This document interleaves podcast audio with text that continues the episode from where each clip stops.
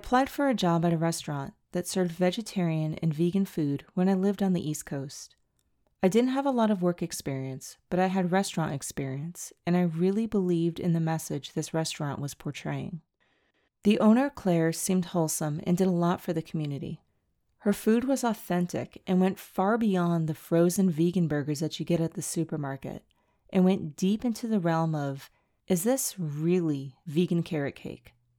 Her food was expensive. At the time, it was $8 for a burger which was a lot for me who was broke and a broken 20 something year old trying to make it in an expensive East Coast city. Unless you had the funds to move out of there, you were stuck being broke because the jobs didn't pay well, the taxes were high, and the cost of living was high, which meant you were often working two to three jobs just to live. I put together a fancy resume, which for me was fancy because it portrayed who I was and where I worked. It didn't consist of much, but I put my best foot forward. I heard Clare was hard to work for, but I really wanted her to know that I was worth a shot, that I was worth a chance. There wasn't anyone else at the time who thought that I was worth a damn, so it was up to me to convince strangers that I was worth a damn. I went into the restaurant and asked if Clare was there. Her employee said yes, I will get her. She's in the back. I'm excited. This restaurant is known around the metropolitan area for their food, awards, and supporting local farmers. I might have a chance to work here and thrive. Clare comes out. Can I help you? She said with a you're bothering me type of look and tone. I said hello. I introduced myself, and I said I'm interested in working for you. I handed her my resume. She said, It says here you worked at so and so for six months? I said yes which was met with a What are you doing here look. Now, to clarify, this so and so job was a demeaning retail job that I only quit because I found a better job at a library. I gave my proper two weeks' notice and did not leave on bad terms. Clare was tall. I am five three. She towered over me and looked down at me and my resume and looked back at me again. She said, Thank you, turned around, and threw my resume in the trash can behind the counter. I was devastated. She didn't even give me a chance. She decided that the person on the paper was not worth her time, and the three minute interaction that we had was all she needed to determine if I am worth paying. It hurt. It hurt badly because it was another person who said I am not worth a damn and threw me out in front of the whole restaurant. You know what I did? I ordered a burger.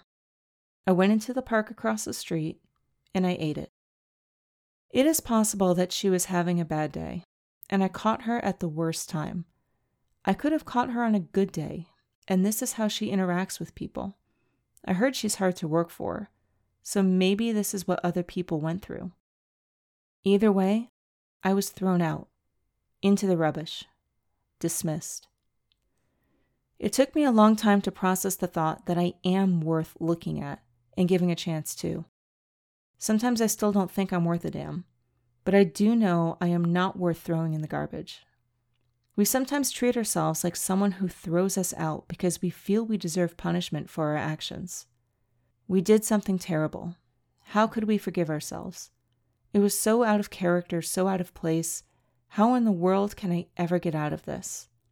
Just letting it go doesn't work because it haunts. The monster comes back to eat more happy moments and shits out depression. I am bad. I am shameful. I am horrible.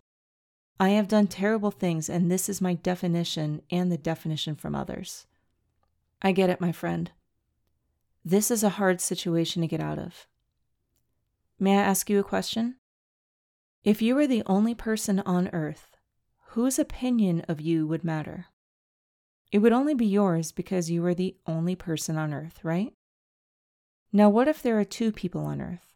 Whose opinion of you would matter? Well, maybe you want to consider the feedback from the other person. But just because someone else showed up on the planet doesn't take the power of your self talk away. You can't hate yourself into being better. The disgust that you have with yourself, the drive that you feel to get rid of these thoughts, can be a good motivation to do something totally opposite of what you have done. Maybe you did drugs and you hurt a lot of people in the process. How unforgivable, you say. You tell this to yourself every day, but you haven't used the shame to start living a wholesome life. If you did 30 things that were bad, and you have the shame for 30 things, do one good thing, and watch as the weight of your shame now feels like 29 things. Then do one more good thing. Now watch the shame be the weight of 28 things. Now do one more thing and feel the weight of 28 things become 27 things. Keep this going. You will start to feel better. It doesn't make up for the bad things, but it counteracts the weight. It balances out. The weight is what has been defining you as a person. You tell yourself, I'm so bad. But after 30 good acts, you start to feel like a better person. Just like after 30 bad acts, you start to feel like a bad person. Your definition changes as your acts change, and the perception you give to the world changes. You've always been worth a damn, despite the changes and actions that you took. You were never a bad person. You just did acts that were against the grain and not in alignment with good intentions. You are worth every second of your existence on earth. You are worth being looked at for more than three minutes, and you certainly are worth more than what you write on paper. You're worth it, my friend. You have value. You are amazing. If anyone tries to throw you out, just know they are really throwing themselves out because they are losing an opportunity to know you. You don't belong in Clare's trash can. You belong here, on earth, with the rest of us faulty beings, taking one day at a time. If you have enjoyed this podcast, please follow me on Twitter at Mind Chicken or leave a review on iTunes. Follow me on Instagram at Chicken Mind Nuggets. Listen to anywhere you listen to podcasts or visit chickenmindnuggets.com.